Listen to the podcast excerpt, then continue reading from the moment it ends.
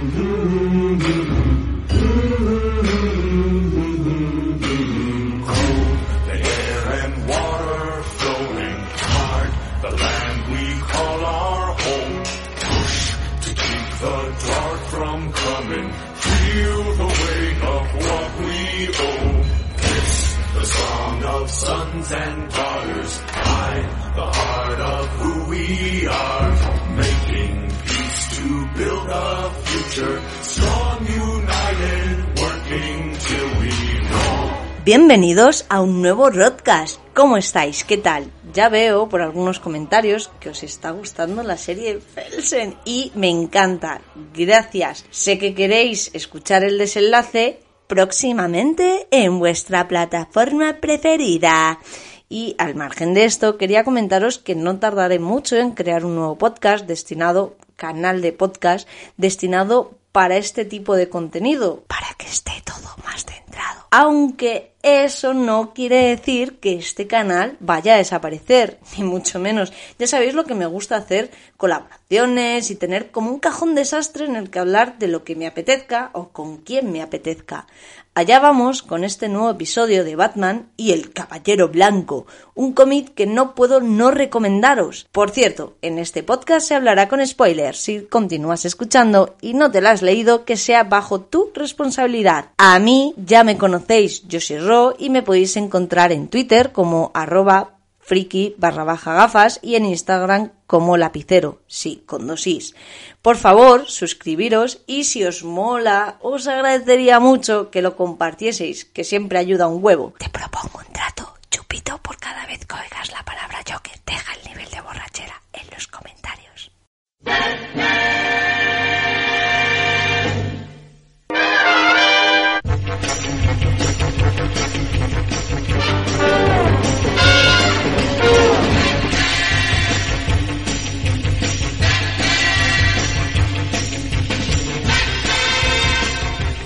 A ver, seguramente que muchos ya conocéis de sobra el nombre de Joker y todo lo que esto representa, pero ¿cuántos conocéis su origen? Evidentemente su nacimiento va a estar muy ligado a Batman.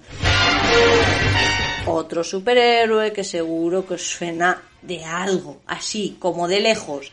Bill Fichtner, Bob Kane y Jerry Robinson fueron los creadores del villano, además de que este trío también creó el ayudante por excelencia de Batman, Robin. Pero fueron Bill y Bob quienes crearon al superhéroe. A modo de anécdota os diré que al principio Batman sí que mataba a sus enemigos, ya que su motivación principal era la venganza. De hecho, peleaba con un arma. No obstante, debido a su popularidad, se plantearon dos ideas. La primera era rebajar el tono de violencia y el segundo ponerle un compañero como más joven con el cual pudieran identificarse pues, los lectores más benjamines. La primera aparición del Joker fue en Batman número 1 en 1940, un año más tarde de la primera aparición del propio Batman, y comenzó siendo como un asesino en serie que dejaba cartas a modo de firma en la escena del crimen, usaba un gas bastante tóxico que desfiguraba las caras de sus víctimas haciendo que se murieran con una gran sonrisa. Esto es muy característico. De hecho, fue creado como un villano de uso único. Vamos, que lo iban a matar. no se había popularizado la idea de recurrir al mismo villano constantemente, existía el miedo real de hacer parecer a Batman un patán al no poder capturarlo. Fue el editor Whitney Hellsworth el que decidió meter una imagen final que diese a entender que el Joker seguía con vida en el siguiente episodio.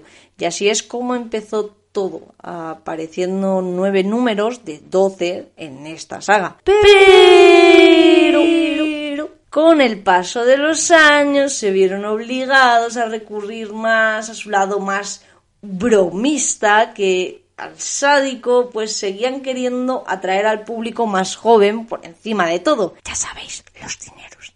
Como ya os he contado en otro capítulo, cada país tiene sus épocas oscuras que afectan a un sector u otro de trabajos. Os recuerdo el tema de la censura en los medios en Estados Unidos, especialmente se enzarzaron con los tebeos acusándolos de ser el motivo del aumento de la violencia, de la delincuencia juvenil y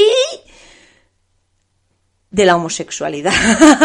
es que es que ¿A quién le entra esto en la cabeza, no? Bueno, pues cosas de épocas. Esto inevitablemente afectaría al personaje del Joker. Los guardianes del qué se puede poner y qué no obligaron a hacer de este personaje un tramposillo, guasón, pero que tampoco tuvo demasiadas apariciones porque al editor de turno tampoco le gustaba demasiado.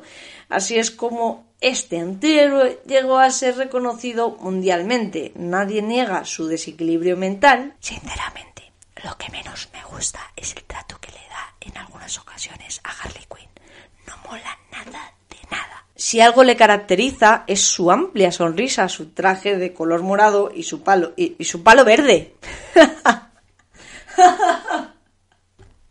y su pelo verde además de su obsesión con Bruce. Ahora, en Batman el Caballero Blanco veremos una versión muy distinta. Destacar el gran guion de Sam Murphy y su trabajo como dibujante, que me recuerda un poco al entintado de Jorge Jiménez, que me encanta, soy súper fan. Este cómic destaca por su narrativa, ya no es que sepa relatarnos una buena pelea, es que las escenas de persecución son realmente de película. Y el diseño del Joker es brutal. Vamos, como que ha pasado a ser uno de mis Jokers favoritos.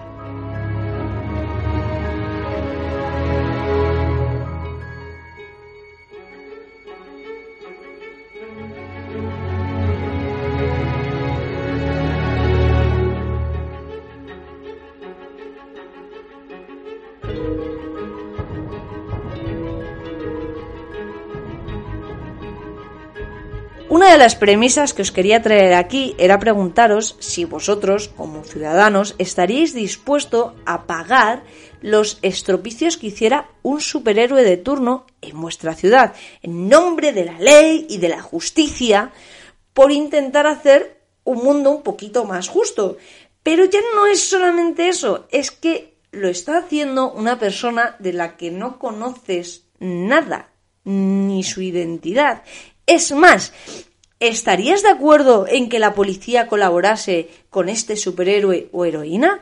Me gusta mucho que jueguen con la dualidad de un personaje como el Gran Joker para presentarte este tipo de conflictos y que aún así él quiera encabezar esta lucha contra el propio Batman en nombre de la justicia. ¿El Joker y la justicia en una misma frase?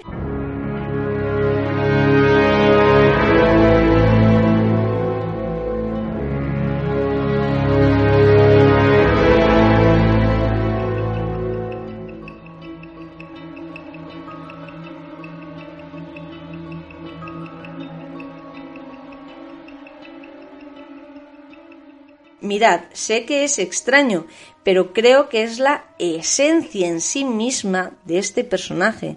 Una vez reconocida su propia obsesión por llamar la atención de Batman, dejando completamente desatendida a Harley en su papel de sumisa, cómo lo acepta todo sin importarle nada, puede avanzar en su evolución para distinguir entre el bien y el mal como es socialmente aceptado, no según su propia versión. Para llegar a ese punto hay que hablar de ciertas pastillas que Batman le metió a puñetazo limpio, literalmente. Es entonces cuando nos encontramos con un Joker reformado que más o menos podría pasar por cualquier persona normal de la calle. Sin embargo, siempre le dan ese puntito, ese puntico ahí de locura que hace que tú como espectador no olvides ni dejes de pensar por un segundo que no ha sido una conversión completa. Y en torno a esto girará toda la trama de esta apasionante cómic. Nos vemos en el siguiente episodio. Vamos a ver.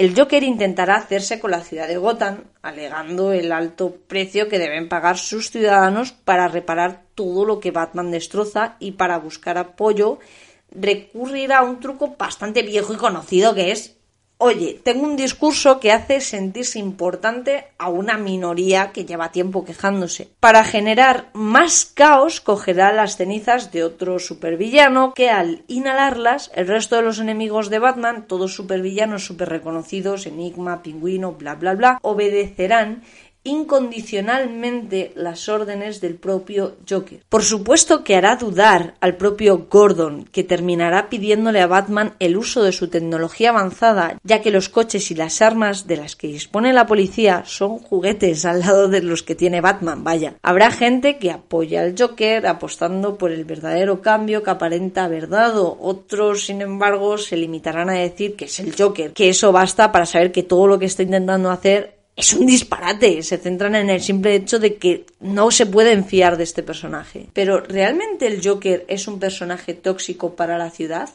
Quiero decir, todos cambiamos, ¿no? A mí no me parece un disparate replantearse cuán costoso puede llegar a ser un superhéroe para una ciudad y más si ni siquiera sé quién es. Porque imparte justicia, sí, la suya, que puede coincidir con mis ideales o no, pero bueno, a fin de cuentas lo está haciendo a su manera y la policía debe convivir con esto, le guste o no, y los ciudadanos deben de pagar los costes, les guste o no. ¿Realmente está tan mal pensado? Yo personalmente no lo creo, sinceramente. El mayor problema es de quién proviene este discurso y cómo lo promueve todo, ¿no? Claro, aquí pocas personas estarían de acuerdo, pues apagar un fuego con otro fuego eh, igual no es la mejor idea y no es algo que tienda a funcionar. Ahora bien, ¿esto cambiaría si los ciudadanos supieran la identidad de Batman? Volvemos al dilema moral que ya se planteó en el podcast que me encantó todos los comentarios que me dejasteis. Muchas gracias, por cierto. Ya se planteó en el podcast de los Vengadores. Si supiéramos la identidad de los superhéroes y heroínas, yo creo que directamente les señalaríamos y condenaríamos y exigiríamos un pago por su parte o algo a modo de moneda de cambio por sus servicios y sus destrozos. Pero esto les convendría a los propios héroes.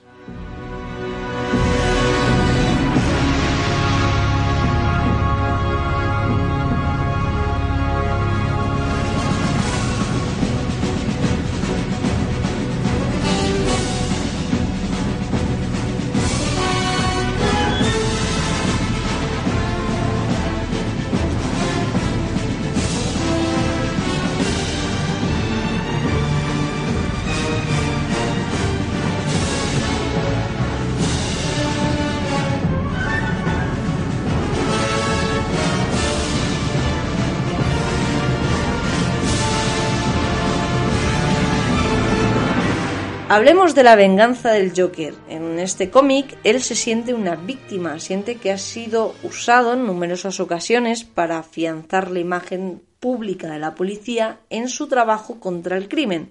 Es decir, cuando las cosas iban mal le soltaban para que le pudiesen atrapar y así demostrar la eficiencia de la policía.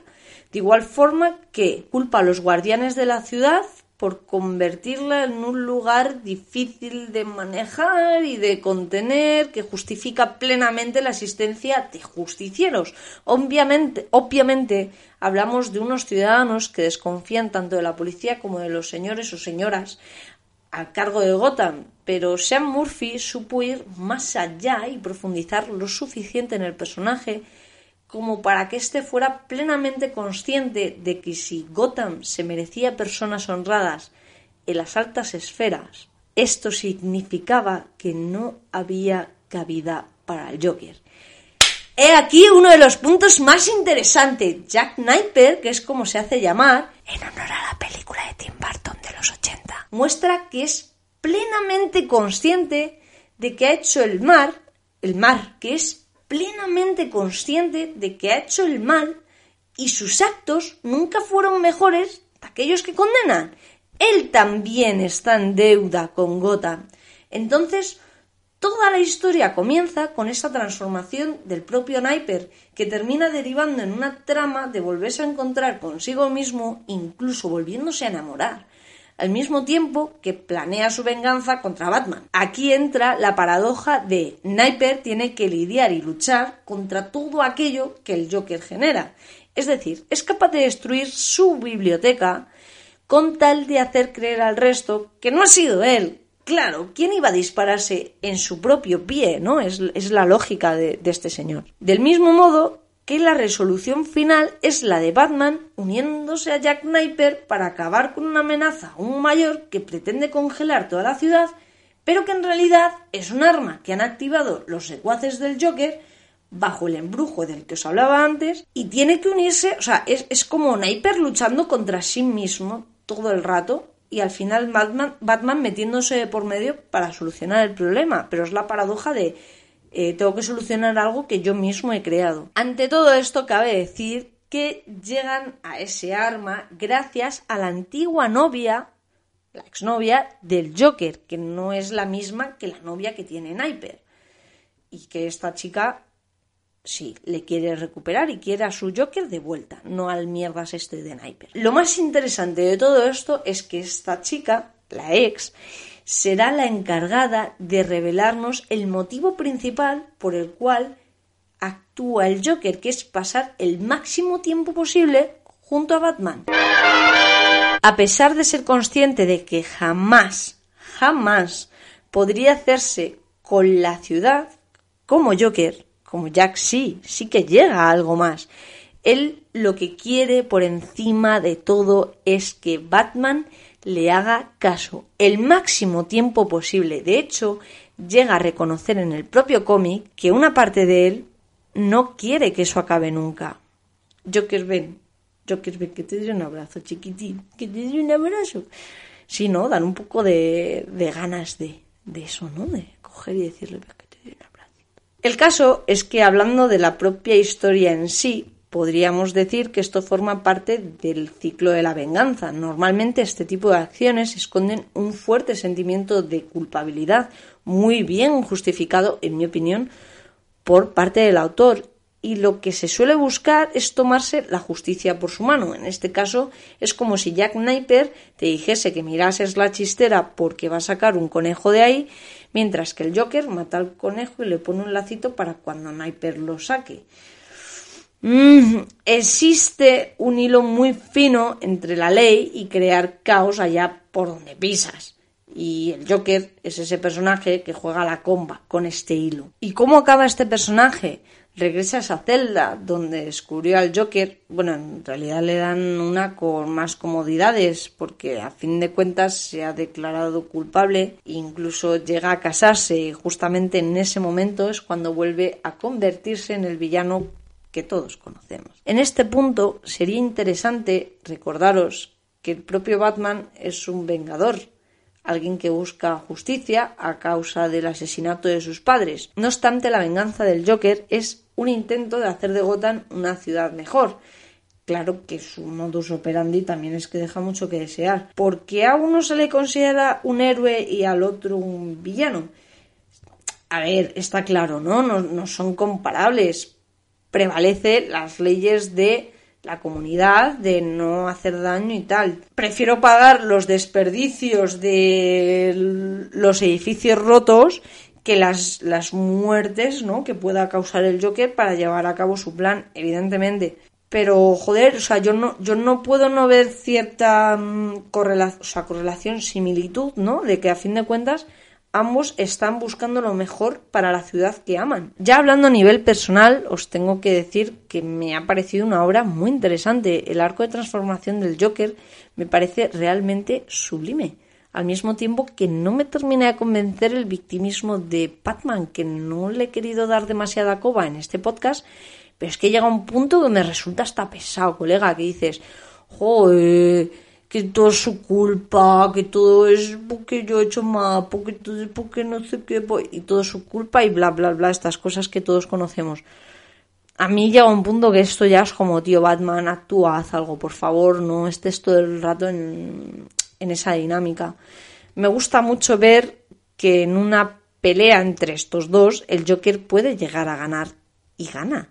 Y lo más importante, a Batman asumiendo la derrota y siendo totalmente consciente de que no le faltaba razón al, Joker cuando decía que debía revelar su identidad. De hecho, así acaba el cómic, con Batman quitándose la máscara delante de Gordon esta es su transformación, cuando acepta que la imagen y la confianza de Batman están mermadas y que debe mostrar su rostro para que esto cambie. Antes de irme, simplemente os quería dejar con una pregunta, puesto que tengo verdadera curiosidad por saber vuestras opiniones. Os leo en comentarios, ya sabéis, como siempre. ¿Existiría Batman sin el Joker o cualquier otro villano? Es que yo honestamente no concibo superhéroes sin supervillanos o villanos en general. Y eso que mm, a los superhéroes también se les se les empezaría se les empezó usando para decir comunismo malo, ¿no? Y peleando pues contra Hitler y cosas de la Segunda Guerra Mundial y todas estas cosas. Pero aún así, mm, a mí me cuesta me cuesta mucho imaginarme un superhéroe sin un archienemigo al que al que matar. Y también os digo, recurrir siempre al mismo, yo no sé a vosotros, a mí es algo que como que me termina cansando en, exceso. Me gusta la variedad, cuando hay cómics que aparecen varios eh, villanos y tienes que lidiar con todos y cada uno tiene su característica. Por ejemplo, Batman, un largo Halloween, me parece un cómic espectacular, pero ya no es porque aparezcan villanos reconocidos. Es que aunque no hayas leído nada de Enigma, sabes quién es Enigma. Pero ya no es que tengas a esos villanos que te aparecen los más reconocidos de, de Batman. Es que además tienes dos familias que son como cada uno su propia mafia, ¿sabes? Peleando entre ellas. Entonces eh, hay un cúmulo ahí de historias que se entrecruzan y mola un montón pero todo el rato la misma historia contra el mismo supervillano, a mí llega un punto y dices, mmm, cámbiame un poco la dinámica o véndemelo. Más que, más que otra cosa es, véndemelo, cuéntame otra historia o la misma historia de otra manera. En fin, hasta aquí el capítulo de hoy. Como siempre os digo, espero que lo hayáis disfrutado tanto como yo haciéndolo. Por favor, compartidlo si os ha molado y si no también, ¿eh? Que no me entere yo. No, en serio, si lo compartís, millones de gracias y si no, pues ya está, no pasa nada, ¿qué voy a decir? Y nos oímos en el siguiente episodio. Un abrazo. Chao.